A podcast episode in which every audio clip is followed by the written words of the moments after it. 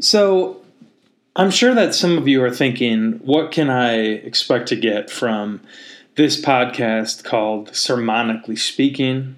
You might be wondering, what does that mean? And why would somebody choose to do the word sermon in the title?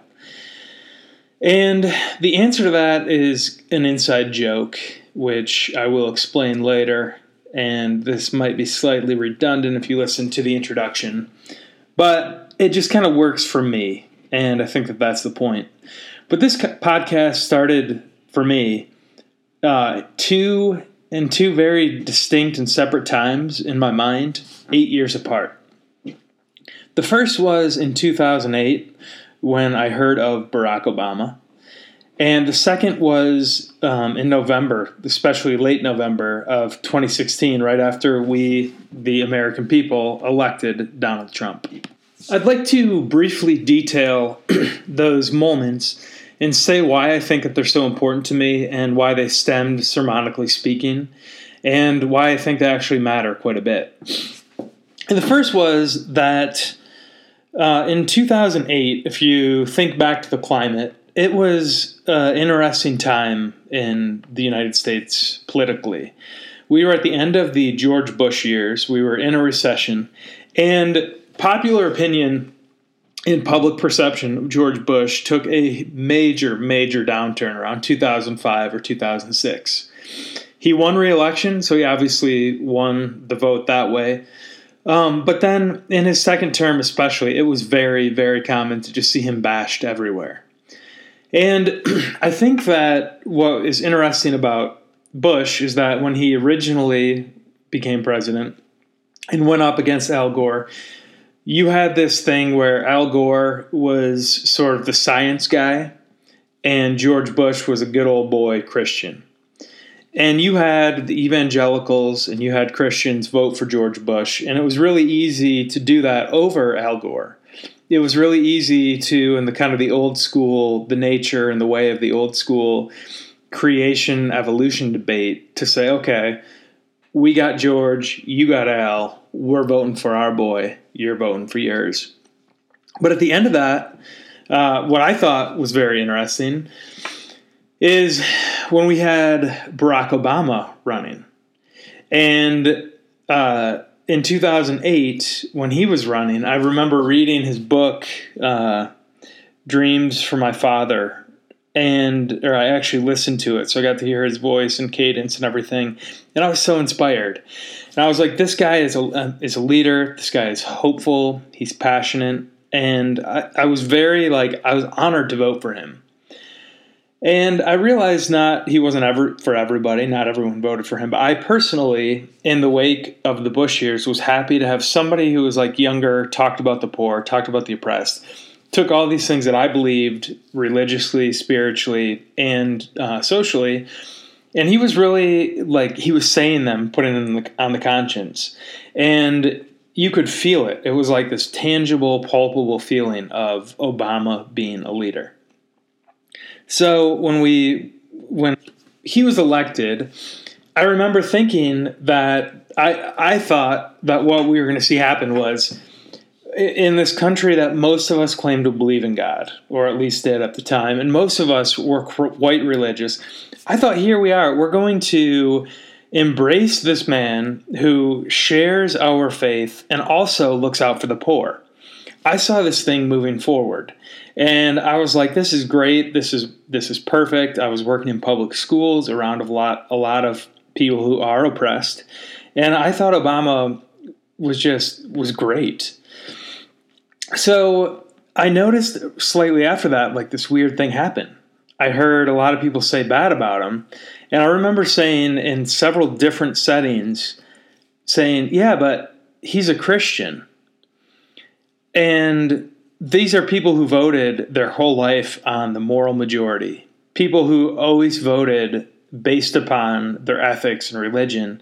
And when I said Obama's a Christian, what was told to me is no, he isn't. And I was like, but the the man claims God. He says, I believe in God. I believe in Jesus. I am a Christian. And people straight up responded back, "Well, if you look at like his actions and kind of some of his stances, that's not what Christians believe." And I remember sitting there being shocked because at that point I was 28 years old.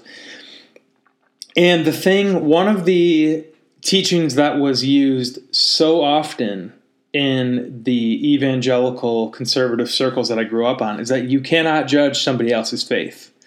It was told that it is between you and God and you do not know their heart. So I believed that. And I then, because of that, I quieted a lot of thoughts and feelings that I had because I said, Who am I to judge this person? This person that I don't think is living uh, a way that t- is like compatible with the Bible as I see or read it. This person I can't judge because you can't judge somebody. It's between them and God. Only God can judge. And then the same evangelical conservative Christians who told me this said Obama is not a Christian. Some people, even though he was claiming God and Jesus and went to a Christian church, said this man is a Muslim. It was thrown that his faith was tied into something that these people did not like. And I remember sitting there and looking at people and saying, Are you serious? Like, what the hell are you talking about? How can you say this? This guy is a Christian. Then it happened again in 2012. This time he was running against Mitt Romney. Okay, so you have a Democrat Christian versus a Mormon Republican. And I thought, oh, this will be interesting. You'll get a lot of these people who were only voting on religion, but now if they vote somebody who is a practicing Mormon into office and they don't think that the Mormon faith is a true faith, easy choice. You go with your boy you go with the home team. But then again, these same people voted for Mitt Romney.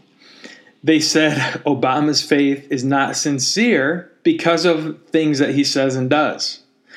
And this is like, again, struck me at the same feeling. It kind of sat dormant after Obama was elected. I didn't think about it. But it came up in 2012 again. And I remember saying, but this man, Barack Obama, President Obama, claims God and Jesus. Mitt Romney does not. Mitt Romney claims to be a Mormon. And here you have it where if we go with what they're professing and if you believe what they say, then another clear cut choice. But that was what I was told. So again, it happened. But this time, instead of letting it sit dormant, I didn't forget it. And I started, I think, listening to the way that people talked differently. Also, in uh, right around that time in the 2012 election, I moved from Chicago, Illinois to Grand Rapids, Michigan, which is a quite highly churched conservative place. And I actually began writing, um, I guess you'd call them devotionals or um, biblical studies or something. These basically, I wrote study guides for groups, small groups to study. I was one of the writers for that. And it was a very interesting experience to me because I had always been told prior to this that the Bible, God is revealed through the Bible. But on my first assignment for writing this thing, I had to, as part of it, I had to go and read several different commentaries and things about my piece of scripture, and they were all over the board. One person thought this thing, one person thought the other thing.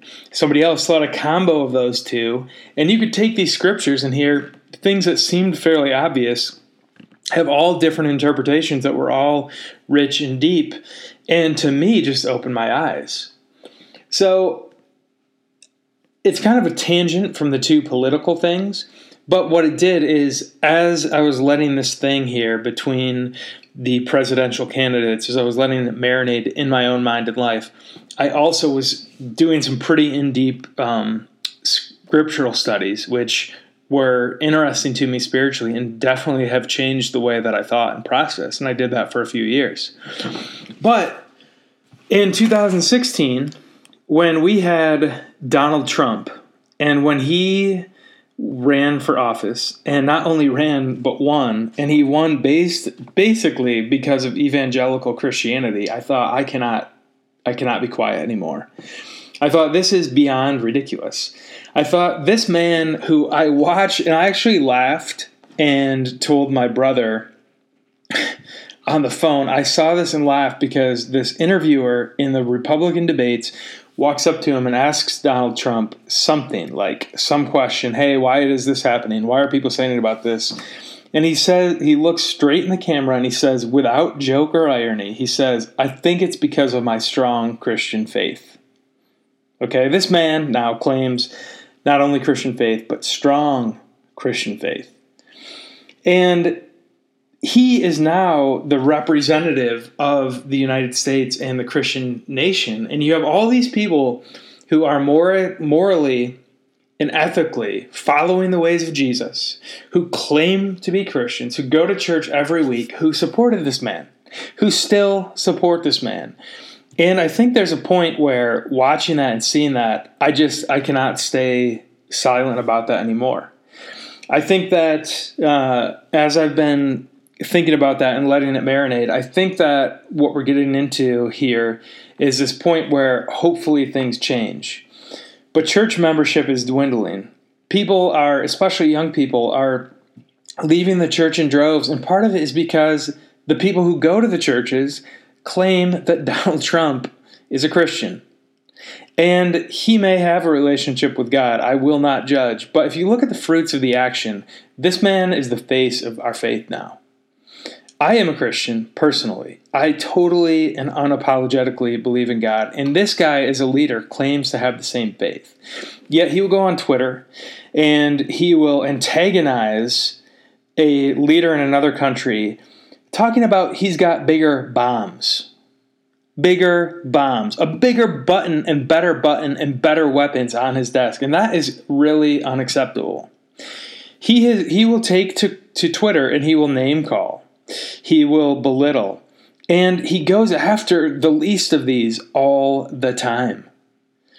And that is something that, as somebody who cares and tries to take a biblical narrative uh, somewhat seriously and apply these lessons to my life, somebody who does truly see God as the life source in and through all things, I cannot stand for that. And who I'm talking to and what I want to do in this podcast specifically is those of you who also believe in God and those of you who feel like your faith or not like yeah, who feel like your faith has been hijacked, I want to say fuck that. Okay? Fuck it. They do not get to and he does not get to. Donald Trump does not get to define your faith. Evangelical Christianity and Christian churches around the country do not get to define your faith.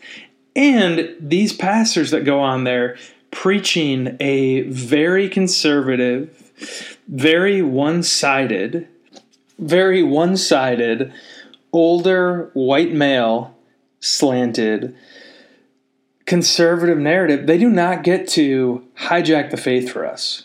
Okay, God is so much bigger and more amazing than any of that bullshit. Okay? Somebody cannot tell you how to relate to God. What I believe is that the image of God is in each one of us. And I think that every person that has ever existed shows something slightly different about the source of it all.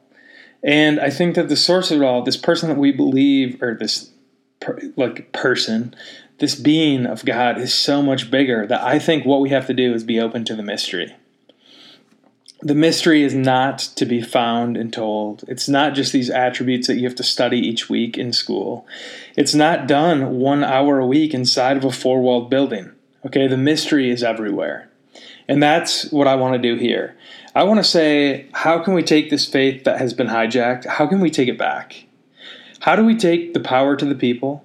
How do we spread love? How do we spread kindness? How do we get water to people? How do we get food to people? How do we get love and understanding to people and say, hey, you know what? You matter. Why do you matter? Because inside of you is a divine spark. Inside of you is the image of the divine, and that is what is true. Okay, to me, what the faith is and what we have to do as believers is we have to find that in other people. Our job is not to judge, our job is to understand. And that is something that is essentially what you can expect to see in this podcast. Sermonically speaking is me trying to understand. Sometimes what you'll hear is I'll bring in an interview. I mean, I'll bring in a person to interview that has a perspective or a life experience that's maybe way different than what is the common American narrative. Sometimes you might get a sermon, okay? I kind of want to give a few sermons. And I have one that I'm actually really excited to give.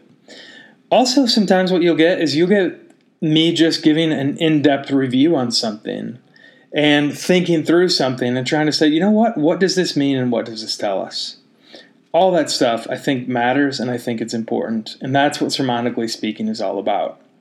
So, if you find yourself here today because you feel, because you still love God, but you're starting to doubt, or if you feel like this narrative that you always, uh, like this narrative that was in you for a while is now kind of getting boring, I hope you can come here for some spiritual nourishment.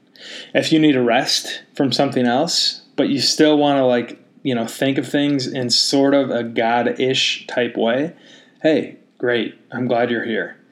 If you have questions, please send them to the real at gmail.com and I will sometimes address them on here. I'll sometimes um, email you back. But basically, what I hope is that the millions of us that are becoming slightly disillusioned by the institution of the church do not lose sight of the God that is behind it all.